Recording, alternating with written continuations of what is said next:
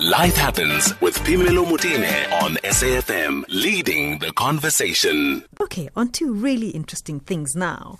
So something wonderful is happening in Cape Town. It is called the Maker's Landing Exhibition, and it explores one hundred flavours of South Africa. And when I thought about what makes um, South African food, South African food, what flavour would you say is iconic to South Africa? And I thought to myself, there's so many, so many to pick from. Anna Trapido is a food anthropologist and author of the book called Hunger for Freedom, and also another book called, author another book called Eating. And she joins us now on the line to tell us more about this particular um, exhibition that is happening in Cape Town. Anna, thank you so much for making the time to talk to us. Good afternoon. Hello. So what is this um, particular exhibition? What is it trying to, to do? A hundred flavours of, of South Africa. I couldn't think of only a hundred. I had like thousands in my mind. Well, we had the same problem, that you start and you think, gosh, this is going to be so many. You know, how are we going to find a hundred? And within minutes you are thinking, how are we ever going to control this? So so how do we define who we are? Who are we? Because in so many ways, we are so different. You know, I think that, that it's a cliche, but the sense that we are what we eat. Yes. Um, you know, that South Africans are so profoundly defined by the ways that we eat and farm and share food. Um, so, you know, for instance, what we did was we thought, well, let's just start at the very beginning. Mm-hmm. So, you know, the very, very ancient past, okay. um, and, and look at the ways that that influences the present. And in South Africa's case, you know, the first cooking anywhere in the world that our species do mm. happens in Gauteng at the Cradle of Humankind. Mm. So, um, you know, that, that that catching and controlling of fire yeah. that happened in in the cradle is really the very beginning of cooking. And, you know, what we've done is then look at the ways that um, that cooking with fire has been so central to the way South Africans still think about food, you know, whether that's braai or chisa nyama or, you know, a nook that you brush with apricot jam on the beach. Fire is very central to who we are. So so that would lead us to a braai, obviously. Exactly, and to chisa nyama and to, you know, pots of akni after mosque on a Friday. mm. And, you know, I think that if you simply, you know, if you think about how does Sunday in South Africa smell, mm. you know, it smells of that fat and coriander seed and smoke. A combination that is boerewors on a braai. Yeah. You know, even if you're not eating it, if you're just walking in the street on a Sunday, mm-hmm. wherever you are, doesn't matter. That that smell is very pervasive. It's the way that, that South African Sundays smell. That, you know, we looked at ancient rock art, for instance, which is full of the most beautiful paintings, both of, you know, obviously hunting animals, but also there's a lot of honey hunting mm. in those pictures, and hives, and a sense that food is not, and, and you know, those aren't, those paintings, those ancient paintings aren't shopping lists.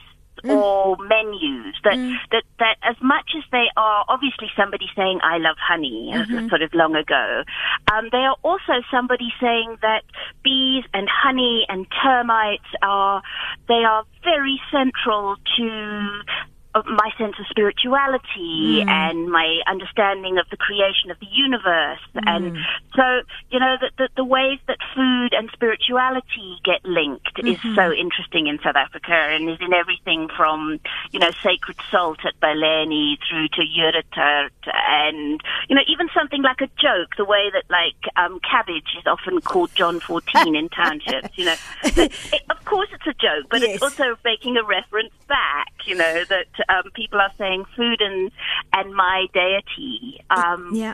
I, I, I speak to my God through food. Yeah. That in kombo tea, for instance, or so.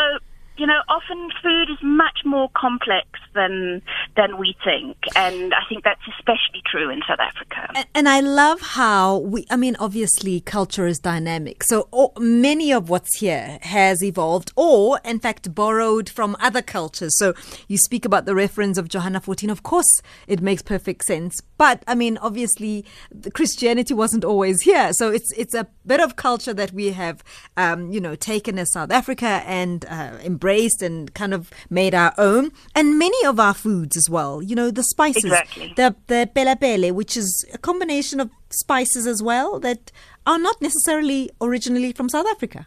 Well, I think what's one of the, the fantastic things about South African food, and, you know, the exhibition does a lot of focusing on indigenous ingredients and, you know, First Nation food and First Nation cooking techniques.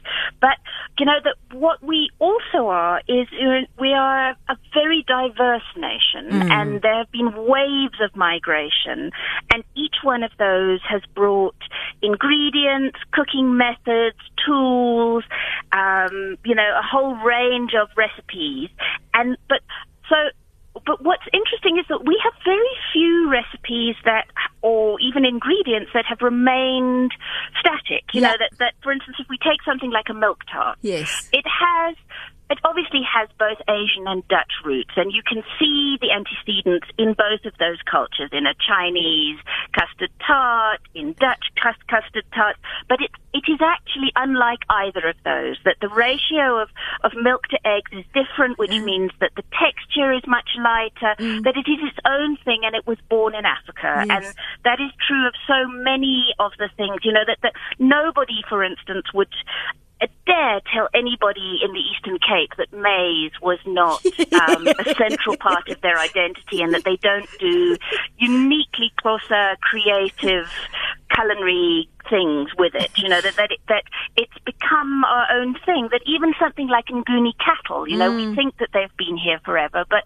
you know, they actually come about four thousand years ago um, from Central Africa, but they have evolved in this space to be resistant to the diseases you find in our environment, to be suited to this landscape, that take fat-tailed sheep, you know, that that again, North African originally, but they've been here so long that they are now mm. entirely mm. their own thing, and, and that thing is both South African and delicious.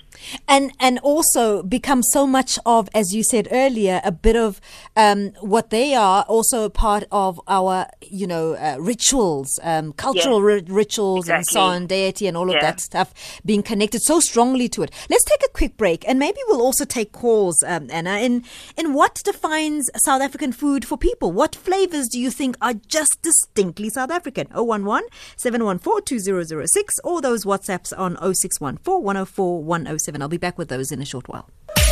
At S F M Radio and at Pimelo Mutine on Twitter. I'm talking to Anna Trapido, who is an anthropologist, food anthropologist, and uh, she's been a part of a thing called Maker's Landing. It's an exhibition in Cape Town at the moment, exploring one hundred flavors of South Africa. And I dare you to come up with the list, because I didn't, uh, I didn't find it very easy at all. I thought it was um, quite limited, by the way, the hundred, uh, the, the number one hundred. But let me tell you, I also recognize what is on their list, and I thought, of course, it it may not originate from South Africa, but it's is so South African. Millie meal, I dare you to tell anybody that it's not African or South African, and exactly. you're going to find yourself in trouble, I promise you. Exactly. We have or, owned it. You know, chilies, yeah. or, you know, that, that, that, of course, chakalaka and Missus Balls and, you know, those lovely masala-spiced pineapples that you get on the Durban beachfront, yes. or bunny chow, that they are profoundly South African, that the fact that the original, that the core ingredient, the chili, yeah. um, originally comes from the Americas, that in our environment, those chilies have crossbred mm. and changed, and we the sauces that we make with them are entirely unique and speak to a, a completely South African cultural context and experience. Is there is there anything that's going to surprise me here, Anna, on the list? You know, I think what su- has surprised some people is not the actual ingredients, but that we didn't just do the posh thing. I was going to say, that's what, in fact, that's the conversation I had with somebody. And I said, what I absolutely loved is not that the list doesn't resonate, is that you have gone all out to bring in lists that have been left out in previous years. Not- I, I think that it's, so we've tried to do, for instance, my absolute new best thing is a Tsonga uh, sweetie, really, yes. called Shigugu, that is just so gorgeous, and I have a, a big vat of it, and you're supposed to only get it if you're a Tsonga bridegroom and, and it's got love potion in it, but I got someone to give me a bucket, and, and because I love you, I will bring you some, because it is the most delicious thing in the universe. So my aim... You know, explain, explain, just for those who've never tasted it. An urban, Anna, uh, for those who hello? haven't tasted it, just just take us through oh. what it is. Well, it, it is, it's a, a ground peanut mm-hmm. um, and maize meal mixture. That it, It's an absolute labour of love because mm-hmm. you grind and you sift and you grind and you pound and you grind and you pound. And, and as I say, you know, it's part of engagement ceremonies. Um, and it's got a taste that's... Look, it's entirely its own thing mm. in that way that, like, an olive is, it's impossible to describe. But mm. it is, it's got a taste that is both sweet and salty, almost a bit like salted caramel. Mm. Um, and it's got a texture that is almost like fudge. You know, mm. it's, mm-hmm. it's, it's much firmer because it's pounded rather than ground up into a paste. Mm-hmm. It's It's got a, a, a sometimes Firma. people call it Tsonga chocolate, but yeah.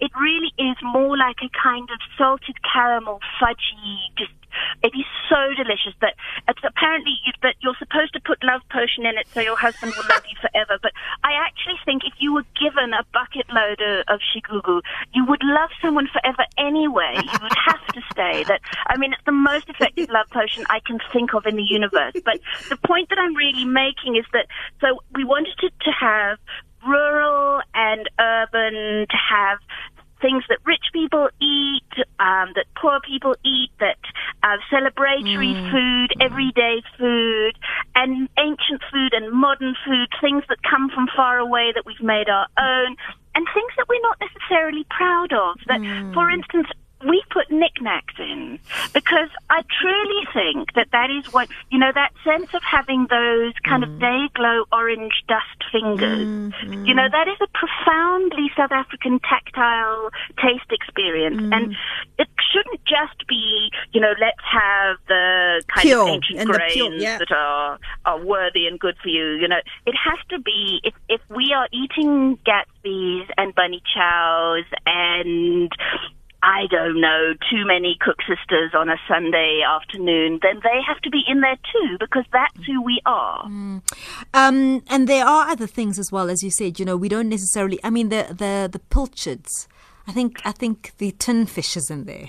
Exactly. Tin fish is there um, because I think, again, you know, in a range of South African cultures, that is a kind of staple that has kept people, you know, healthy mm. and happy for generations. Um, that, you know, we didn't want to just do the things that that seemed posh, because, mm. and although all of those are there too, you know, you want to reflect who is this nation in its entirety. So we were quite keen also to try and get regions in that are quite often excluded from sort of Ponzi culinary debate. Mm. That, you know, that, that there's so often this kind of Joburg, Cape Town, sometimes mm. a little bit of Durban thing.